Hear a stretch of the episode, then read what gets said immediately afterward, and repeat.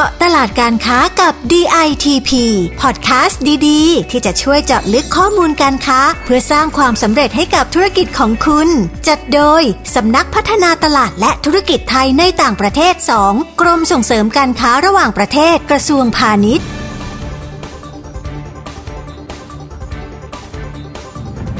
สวัสดีค่ะ คุณผู้ฟังดิฉันชงคุมากมลเวศหัวหน้ากลุ่มงานภูมิภาคแอฟริกาและตะวันออกกลาง พบกันเป็นประจำแบบนี้ทุกวันจันทร์ถึงศุกร์ในพอดแคสต์เจาะตลาดการค้ากับ DITP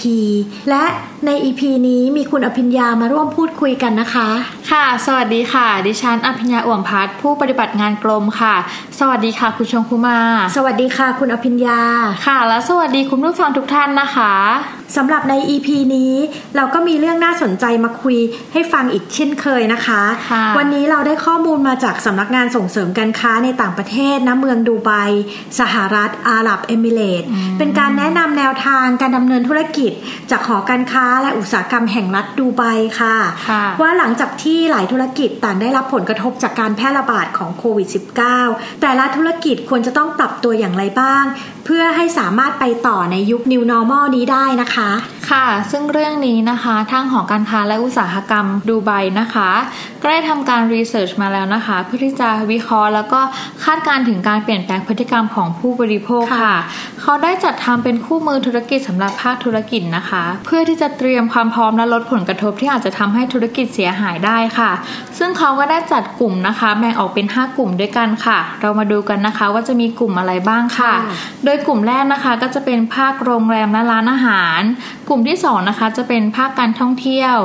กลุ่มที่ 3 จะเป็นภาคอสังหาริมทรัพย์ กลุ่มที่ 4 จะเป็นภาคค้าส่งและค้าปลีก และกลุ่มสุดท้ายนะคะ จะเป็นภาคการผลิตค่ะ เรามาคุยกันไปทีละธุรกิจดีไหมคะ คุณชมคุมา ดีค่ะ งั้นดิฉันจะเริ่มที่ธุรกิจโรงแรมและร้านอาหารก่อนเลยนะคะ ได้ค่ะสำหรับธุรกิจโรงแรมอาจจะต้องปรับตัวจากเดิมที่เคยรอลูกค้า walk in หรือโทรมาจองต่อไปนี้คงไม่ได้แล้วนะคะ ต้องเน้นไปที่การขายออนไลน์ และถ้าใช้หลากหลายแพลตฟอร์มได้ก็ยิ่งดีค่ะโปรโมชั่นแพ็กเกจต่างๆ ที่อำนวยความสะดวกให้กับลูกค้า จัดได้จัดไปเลยนะคะ ใช่ค่ะ และต้องสร้างความมั่นใจในเรื่องความปลอดภัยของโควิด -19 ร่วมด้วยค่ะ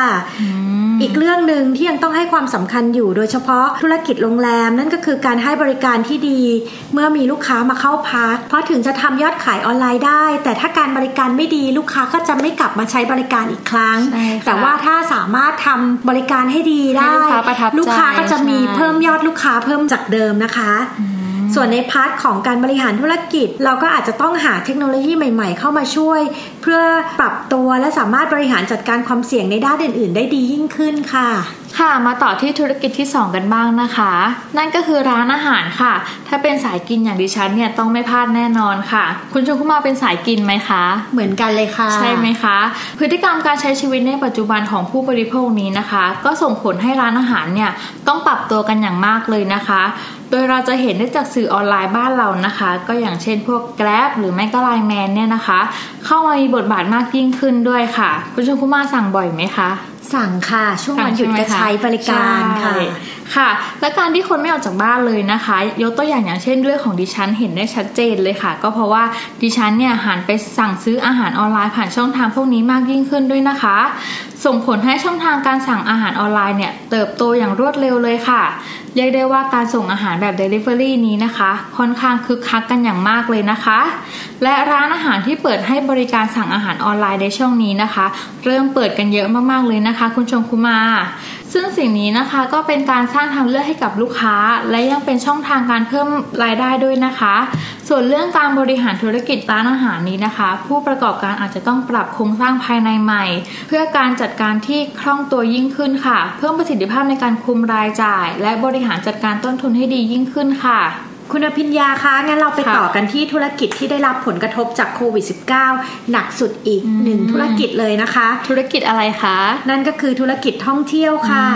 ธุรกิจในกลุ่มนี้อาจจะต้องใช้เวลาฟื้นตัวอีกสักพัก เนื่องจากว่าลูกค้าต่างชาติที่หายไป ตอนนี้อาจจะต้องมาเน้นลูกค้าภายในประเทศเป็นหลักแต่ก็ต้องเตรียมปรับตัวให้สอดคล้องกับนักท่องเที่ยวยุคใหม่ที่อาจจะต้องการความเป็นส่วนตัวมากขึ้น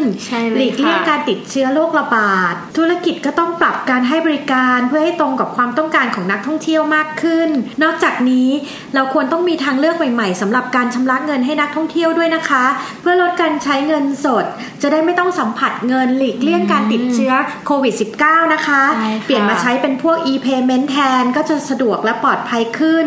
และในการจองทุกอย่างไม่ว่าจะเป็นการเดินทางที่พักกิจกรรมอื่น ๆ ผู้ประกอบการอาจจะต้องมีความยืดหยุ่นให้กับลูกค้าในเงื่อนไขต่างๆ เพื่อให้ลูกค้าสามารถปรับเปลี่ยนตามสถานการณ์ได้ โดยที่ทางบริษัทอาจจะต้องไม่คิดค่าธรรมเนียมในการเปลี่ยนแผนการเดินทางใช่ค่ะการจองหรืออะไรอย่างนี้เป็นต้นน่ะนะคะ เพราะว่าลูกค้าจะได้รู้สึกว่า การเปลี่ยนแปลง การจองหรืออะไรเนี้ย ไม่เกิดการเสียหายอะไร และจะสร้างความมั่นใจให้กับลูกค้าในการที่จะจองการเดินทางล่วงหน้าค่ะ แล้วสถานการณ์แบบนี้นะคะ ก็น่าเห็นใจทั้งสองฝ่ายด้วยเหมือนกันนะคะ ไม่ว่าจะเป็นทั้งผู้ประกอบการแล้วก็ผู้บริโภคค่ะ เรามาถึงภาคอสังหาริมทรัพย์กันบ้างนะคะ ก็จะมีทั้งในส่วนของการให้เช่าและการขายนะคะ โดยการให้เช่านั้นนะคะ เจ้าของเนี่ยจะต้องพยายามรักษาความสัมพันธ์กับผู้เช่ารายเดิมให้ได้ดีอย่างสม่ำเสมอนะคะ อาจจะต้องมีการยืดหยุ่นกันบ้าง ไม่ว่าจะเป็นเรื่องสัญญา การจ่ายค่าเช่า หรือการลดค่าเช่าค่ะ เพื่อที่จะรักษาลูกค้าไว้ให้ได้นะคะค่ะและในส่วนของการขายนะคะ การทำ digital marketing นะคะ จะทำให้เราสามารถขายได้ง่ายยิ่งขึ้นค่ะ โดยต้องมีการนำเทคโนโลยีดิจิตอลแสดงภาพแบบ 360 องศา ดีเลยนะคะเพื่อให้เนี่ยใช่ค่ะ เพื่อให้ลูกค้าได้สามารถชมห้องตัวอย่าง หรือโครงการเหมือนได้มาดูสถานที่จริงด้วยนะคะ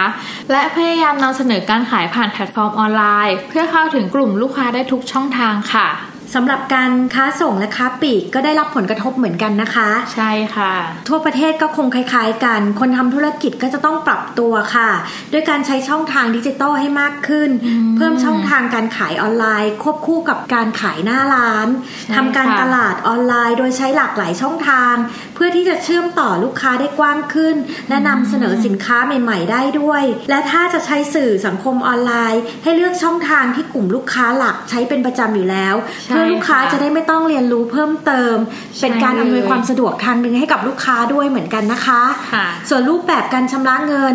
ก็คงจะไม่ต่างจากธุรกิจอื่น ๆ ที่เรากล่าวถึงไปแล้วก็คือต้องหันมาใช้แบบเอ่อเป็น e-payment e-payment ใช่ใช่ค่ะค่ะ แล้วก็ความหลากหลายของแพลตฟอร์ม ให้ลูกค้าสามารถเลือกใช้ได้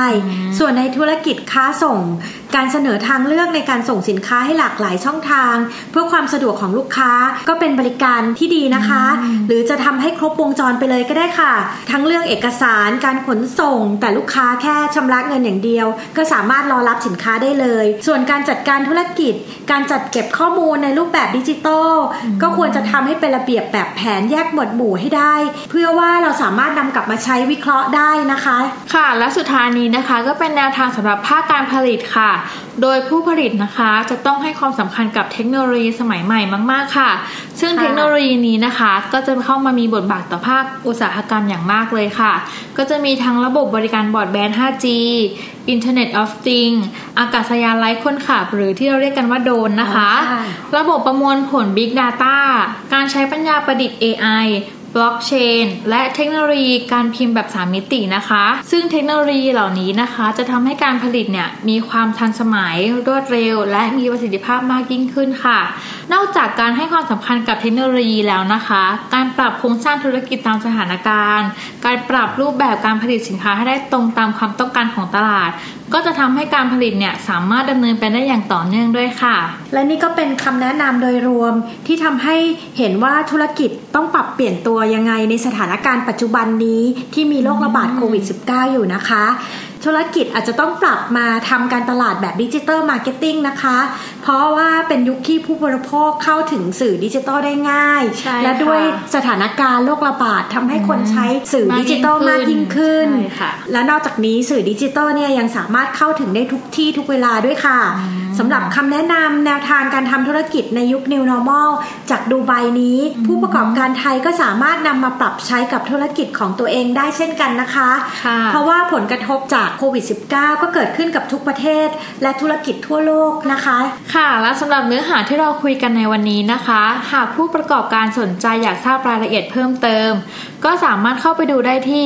www.ditp.go.th หรือโทรสอบถามที่สายด่วน1169ของกรมส่งเสริมการค้าระหว่างประเทศก็ได้นะคะ สุดท้ายนี้ค่ะ ฝากกดไลค์ กดแชร์ กด subscribe ให้ด้วยนะคะสำหรับวันนี้ดิฉัน และคุณชมพู่มาต้องลาไปก่อน สวัสดีค่ะ สวัสดีค่ะ เจาะตลาดการค้ากับ DITP ติดตามข้อมูล ข่าวสาร และกิจกรรมดีๆ เพิ่มเติมได้ที่ www.ditp.go.th หรือสายด่วน 1169